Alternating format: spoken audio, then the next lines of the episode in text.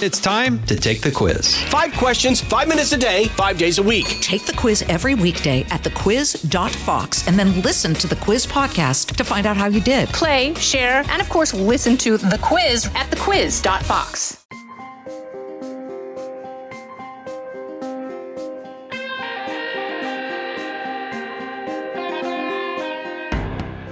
Josh Kraushaar, thanks so much for taking the time to join me today. Hey, great to be here, Ben.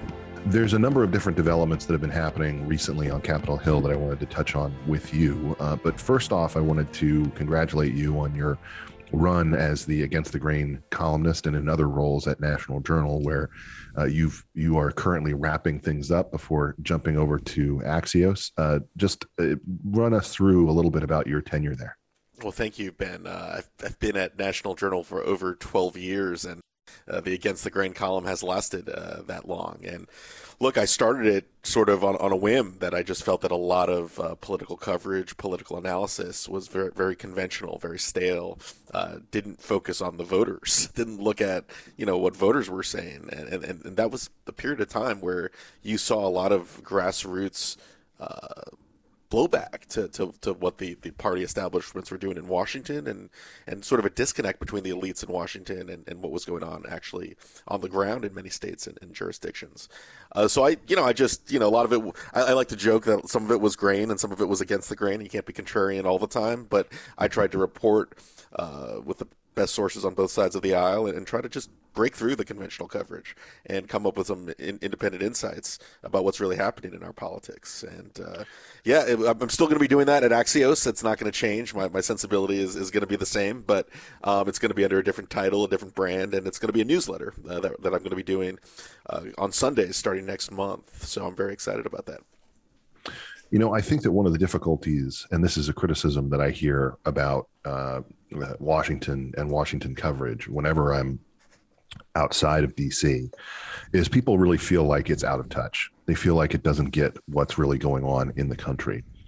What do you think needs to happen journalistically in order to change that? Do you believe that that's a legitimate problem? And to what degree can the media go about uh, altering their coverage in ways that will you know cut through a lot of that uh, conventional mindset uh, that you know really removes a lot of things that have become real outcomes in recent years uh, from the realm of possibilities.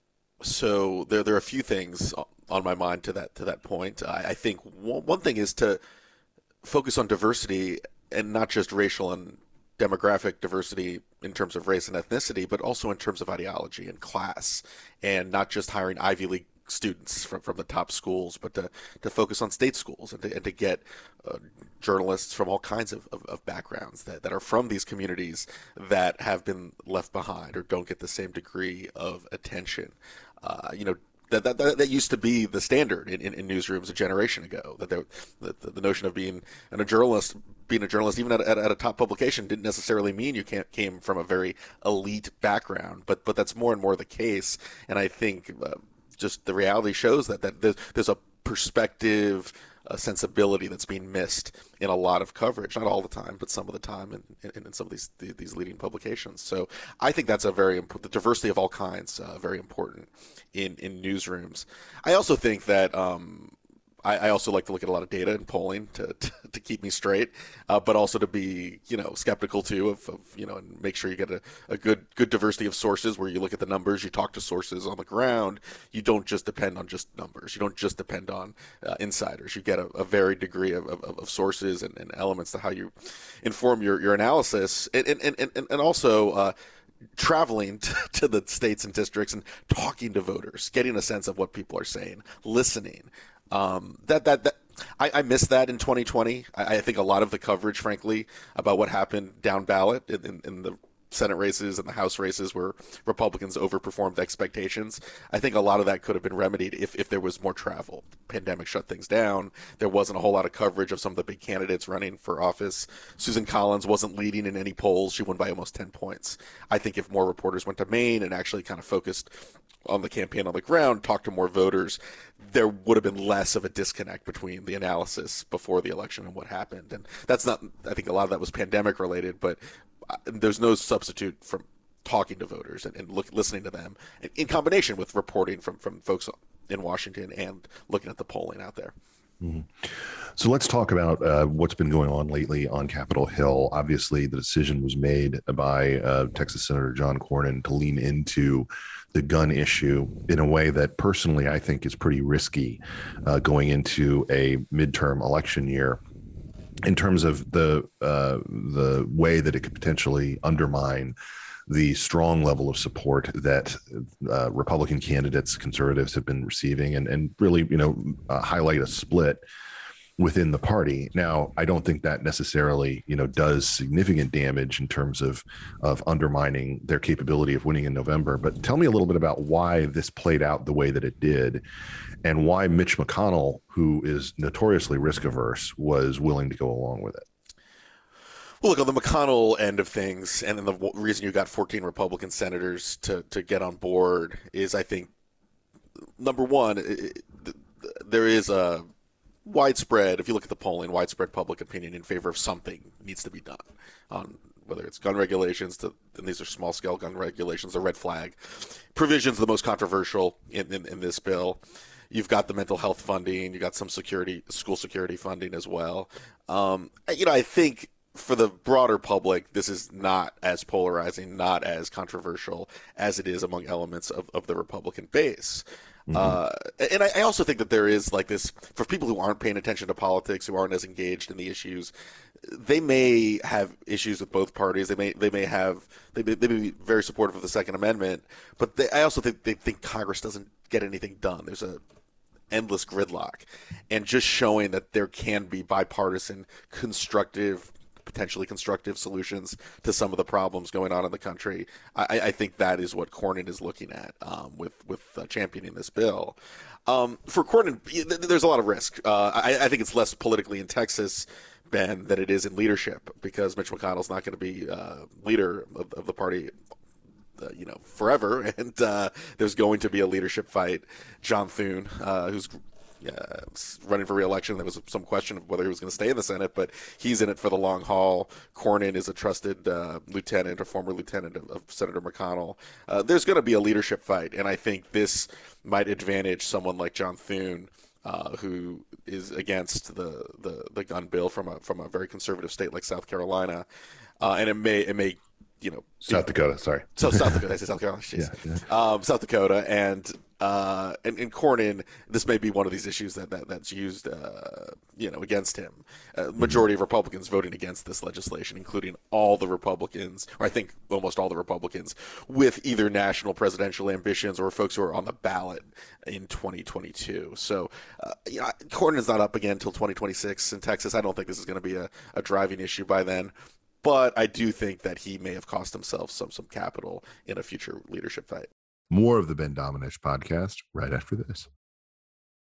The Fox News Rundown, a contrast of perspectives you won't hear anywhere else. Your daily dose of news twice a day, featuring insight from top newsmakers, reporters, and Fox News contributors. Listen and subscribe now by going to foxnewspodcasts.com.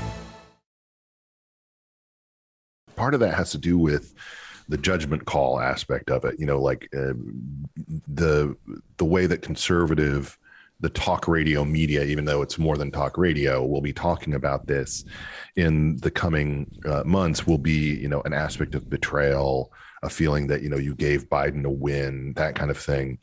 Now, from my perspective, and I share your view on this, uh, you know that doesn't actually do anything to Cornyn if he decides to run again in 2026. It's hard to see uh, him uh, being beaten by a further right candidate. He's fended off uh, that kind of challenge before.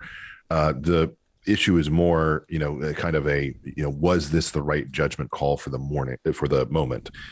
Is this something that the the Senate, including potentially the the new members of it, will look to as an aspect of leadership, meaning something that could qualitatively benefit him. Oh, he he's a way to have someone who could maybe get get things done or have certain leadership qualities to him, versus someone like Thune. Or is this really going to turn into an ideological scrum about, you know, do do we want to have a leader who is more representative of where the party is as a whole?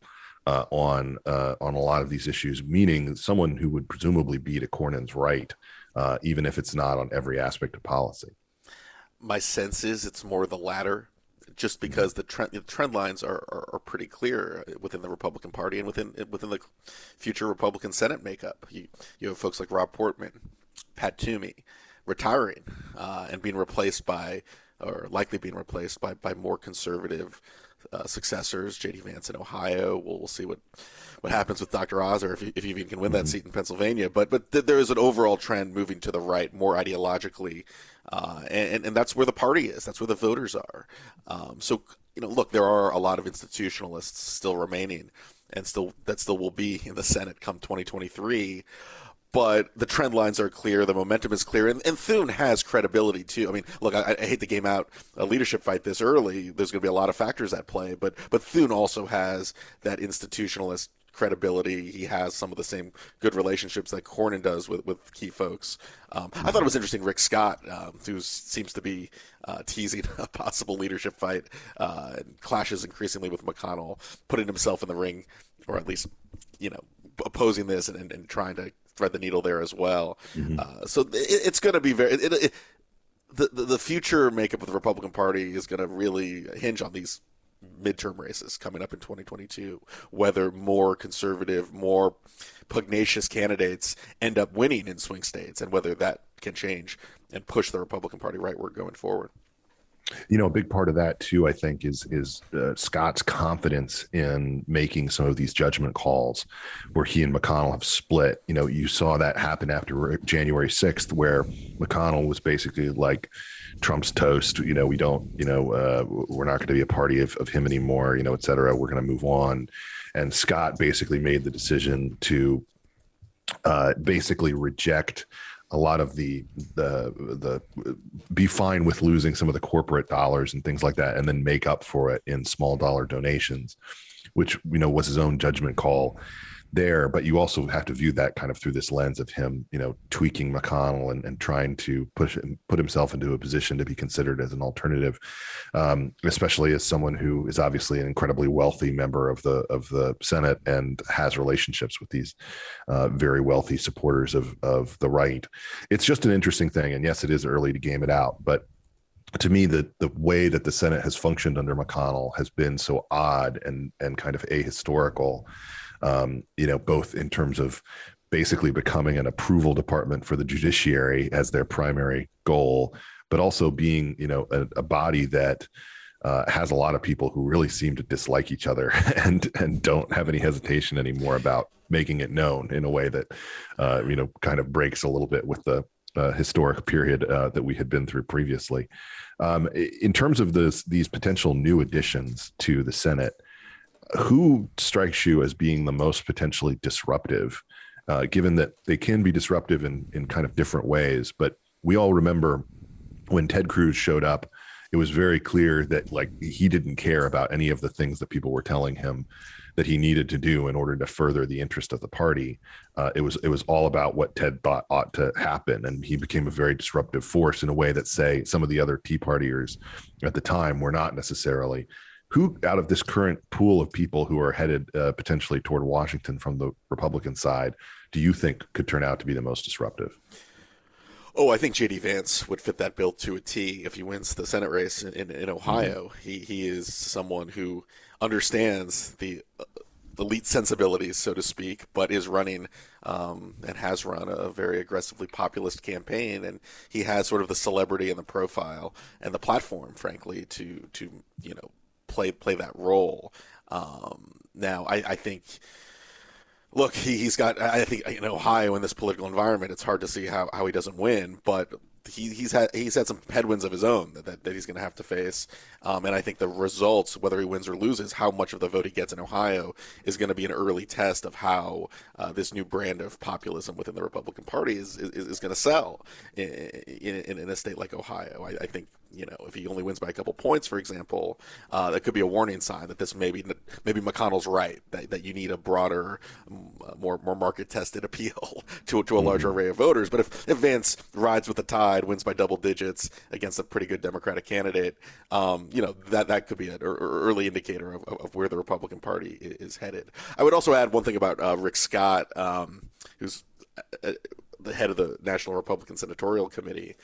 He I think what he has to do is win back the Senate majority and, and not lose these these critical races. Um, mm-hmm. I, I, think just winning a seat and losing some some very winnable races would not be uh, a good sign for his leadership or his national ambitions. Like ultimately, winning is is, is, is, is the fundamental deodorant in politics. And if he if he can say, I, I took back the Senate, I got four seats, I I you know, got new candidates, fresh blood in the caucus, that's a huge momentum for him. But if, if he loses in Pennsylvania, if he loses in Arizona with some candidates that may not be ready for, for prime time, you know that that I, I don't know if he can get off the ground. It's hard to make the case to conservatives if you can't win uh, big races, if you can't win back the Senate majority. Mm-hmm.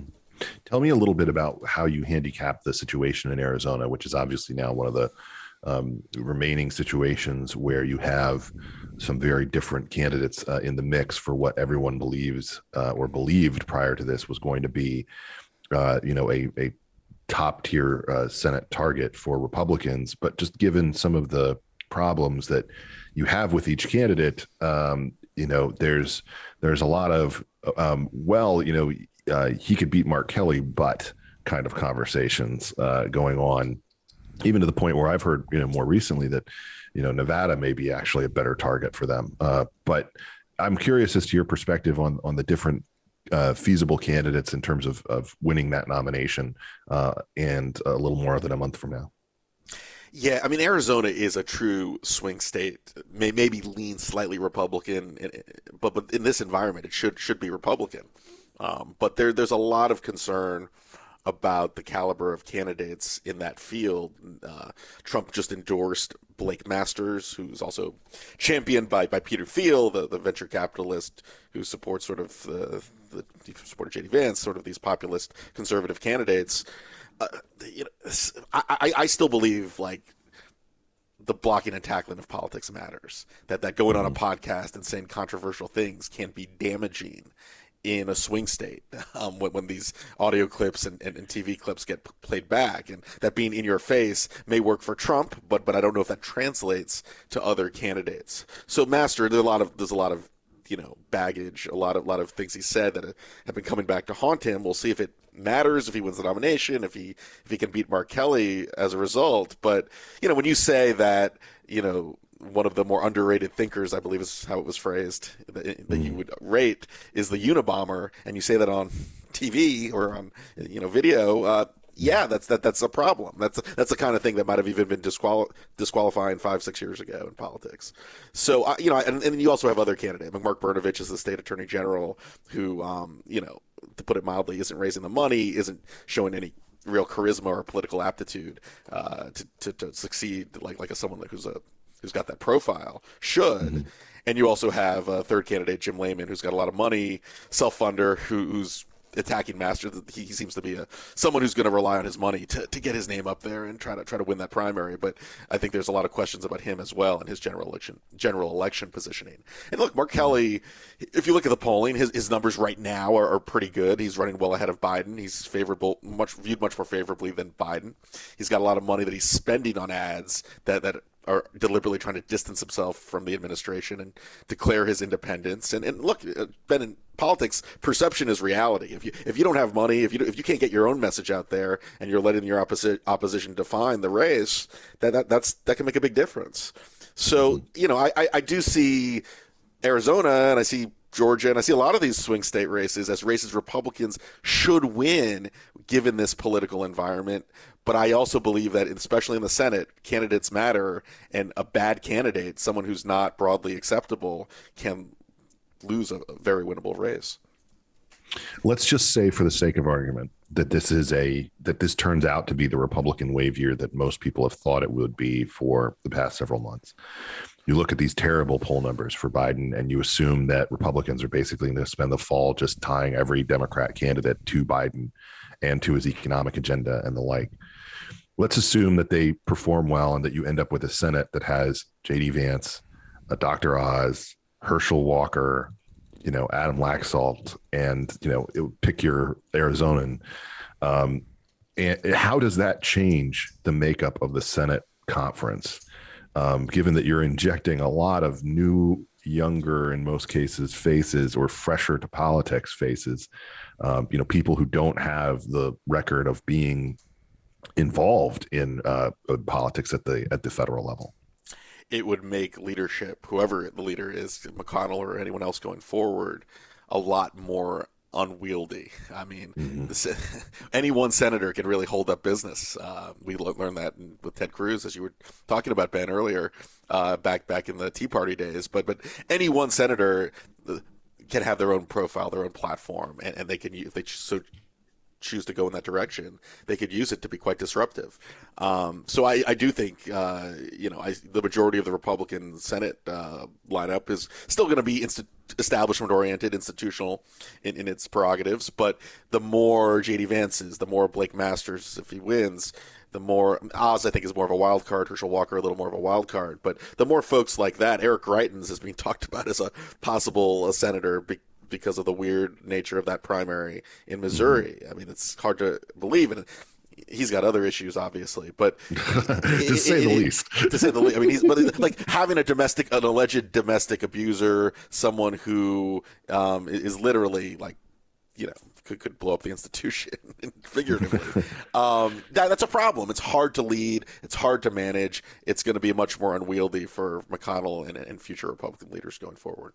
More of the Ben Domenech podcast right after this. So uh, I want to move uh, away from the Senate just to talk about the situation for President Biden at the moment. It it seems to be a, something that just is getting worse every day, and the White House really doesn't seem to have a good response to the different stories that are cropping up across the country. They'll complain about things, they'll point fingers, but they don't seem to have a lot of solutions that are very tangible for people. And when they do tend to offer them, people seem to almost immediately find the problems with them as as uh, as answers. Why has the White House not adjusted now versus you know waiting until after the election when you would presume a lot of adjustment will happen? You know, there are people who are out there saying the White House needs to change direction all over the place. You know, uh, not just on the right but on the left, of course, as well and they don't seem to really be listening. Uh, why is that? And is it just a, a, sort of basis on in Biden's personal loyalty to these people, uh, or was there something else going on there? Because uh, every political bone in your body seems to indicate that this is a time when you ought to be making some changes uh, in your priorities and in the way that you're approaching these issues. Yeah. So number one is Biden is a very loyal principal. He's a loyal boss, and he doesn't believe in just you know shaking up his team just for the sake of shaking things up. Now, I do think that there there are some severe liabilities that, that certain folks have, or you just look at the record, being slow to react to the um, inflationary evidence all around us. It mm-hmm. took forever to, to realize this is a problem. Uh, the the BBB mess and divisions within their own party. I mean, the list goes on and on. It's a very re- it's been a very reactive administration. It's been an administration that's kind of living in its own bubble, and many times far to the left of where the average American is. And yeah, I mean, you you you would think that there there needs to be a shakeup. Now, there's not much that uh, a shakeup would do before the midterm elections. The, the, the cake is baked. The, the, that's not going to change things dramatically or even, even, even incrementally. So I, I can understand why he just wants to wait it out till the midterms. I think they understand this is a very tough election cycle. Um, the bigger the bigger issue isn't. I mean, it is, it is personnel. I, I think they could use like Bill Clinton did in 1994, 1995, some independent thinkers, some more moderate thinkers. Bring Ruy Teixeira who's been been you know writing a very uh, persuasive newsletter for the last year. He's a fellow at the Center of American Pro- for American Progress, saying, "Look, you are on cultural issues. You're way out of step with the, the American people, even with a lot of folks in your own party. You've got to course correct." And you know, just today, that, the, some of these Title IX expansions and some of the, the rhetoric coming from the administration doesn't seem to get it. They don't seem to understand that there is a cultural disconnect that's hurting them badly with a whole swath of voters. But that aside, like Bill Clinton showed that he could take it on the chin in a midterm and then course correct. Uh, to some extent, Obama in the run up to 2012 did the same thing. The, the, the, the, in my reporting and, and, and my writing about this administration, there is a bigger bubble effect. That, that there are some folks that do understand that they need to move ideologically, but a lot of people think it's just the messaging, or it's just the staff, or it's just just get some more young people that are that are outsiders, and then maybe they'll have a better idea. And f- there is fundamentally an ide- ideological challenge where um, that the, the the the party and the leadership and the folks who take have a lot of high positions in this administration just don't get that culturally on social issues, cultural issues, they are well to the left of where most Americans are. You know, I think that that's such a, an important thing to recognize, and unfortunately, it's one that uh, I they it seems to me that they didn't recognize until it was too late. Uh, that uh, this was actually a key element of Joe Biden's appeal that kept that coalition together. When you look at some of these poll numbers, what's something that sticks out to you as being the you know a big indicator of how bad things have gotten for them? Well, look, uh, if if Biden doesn't run for real, he says he's going to run for reelection. If he doesn't run for reelection, uh, his heir apparent, Vice President Harris, has even worse numbers than, than he does. Um, and that's what I mean. That is the the subtext to a lot of this conversation about does Biden run again and what's the future of the Democratic Party because the prospect of having someone who would be 86 at the end of his second term running for reelection, showing clear decline. I mean, he's he's mm-hmm. clear decline at a time when the economy looks like it's going to be in a recession throughout 2023, or at least there's a good chance that's the case. I mean, that is a very unappealing prospect. That usually that, that that's when you have an LBJ situation where the mm-hmm. president um, steps aside, or you know, H.W. Bush is a. I think that the, the environment was actually better for H.W. Bush than what we're looking like in 2023, 2024, but you know his numbers went from the 80s to the to the 30s and 20s even mm-hmm. um, in, in, the run up to his reelection uh, bid. So the notion that Biden at his age and with the, the the reality around him, it's just hard to see him running again, even if he wants to. But the thing that you hear worry about from Democratic officials is if he doesn't run, it's going to be a civil war within the party. Harris is going to run. She she retains some institutional support, but she, her political aptitude, her political numbers are, are very poor, and that that would create a I, you know a nasty primary centered on identi- identity lines, ideological lines that could get ugly and ugly at a time when the party is already going to be taking it on the chin. Mm-hmm. Uh, let's go out on this. I think that one of the things that sticks out to me in this moment is that uh, in in America, when you when you step back from uh, from just sort of the day to day, if even if you're not engaged in uh, the political scene, there seems to be a distinct level of unease, a feeling that things are getting worse and could kind of go off a cliff very rapidly. And you have that feeling about the economic news. You have that feeling, I would say, about uh, you know a lot of supply chain issues and shortages you know people regular people saying you know i just i don't get how you know in america we can have a baby formula shortage or you know any of the other things that they're looking at. There seems to me to be a, this degree of of kind of running along the edge of a cliff. I wonder if that's something that you can see or that or that you if you share that opinion or if you disagree with it because to me that's that's a very dangerous circumstance because it, it tends to lead people to potentially overreact to things that are going on around them in the sense that things are bad. Um, they they look a lot of different measures uh, you know they look very bad but they also you know have the potential here to be worse than uh, than it actually is on paper simply because of people's overreaction to them in a period where they feel a real lack of, of leadership from Washington and from the the folks who are making significant decisions. Is that something that you feel is going on as well? You know, there is always overreaction, especially in our age of social media. It's easy to have the snap decision and the snap criticism and not take into context the larger picture. But boy, I mean even even taking that out of the equation, this is about as much of a malaise that the American public has felt in, in quite some time, probably at least mm-hmm. going back to the recession of 2008. Uh, when you look at the right track, wrong track numbers, you look at is the country headed on the right track? You know, how do you feel individually about your own personal circumstances? All those numbers are at pretty low ebbs, um, and they're not improving for for, uh, for for the party in power. So, uh, and, and again, I, I think things I'm not an economist. I, I listen to, to folks like Larry Summers and you know smart folks who are on the front lines, and, and they seem to think the worst is yet to come as interest rates go up and as growth slows and unemployment's going to have to you know go up. I, I, think things can get worse. Like I, I think Biden's like forty percent or so job approval rating right now could go down into the into the low thirties. He's he's already showing softness with, with his own base, and if the economy is in a in a recession or you know if we have a real extended lull, that could uh, you know really cost him not just with with swing voters and, certainly Republicans, but but with even some core Democratic voting blocks.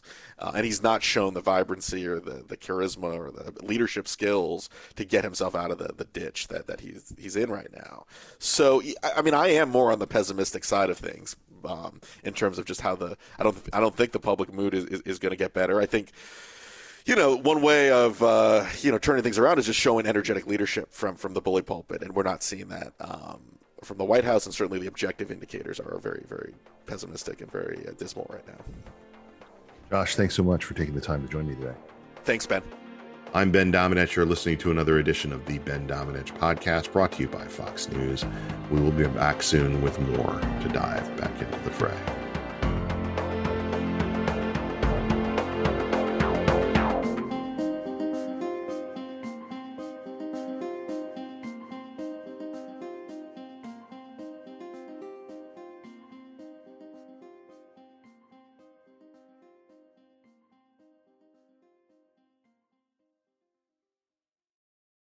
From the Fox News Podcasts Network. Subscribe and listen to the Trey Gowdy Podcast. Former federal prosecutor and four term U.S. Congressman from South Carolina brings you a one of a kind podcast. Subscribe and listen now by going to FoxNewsPodcasts.com.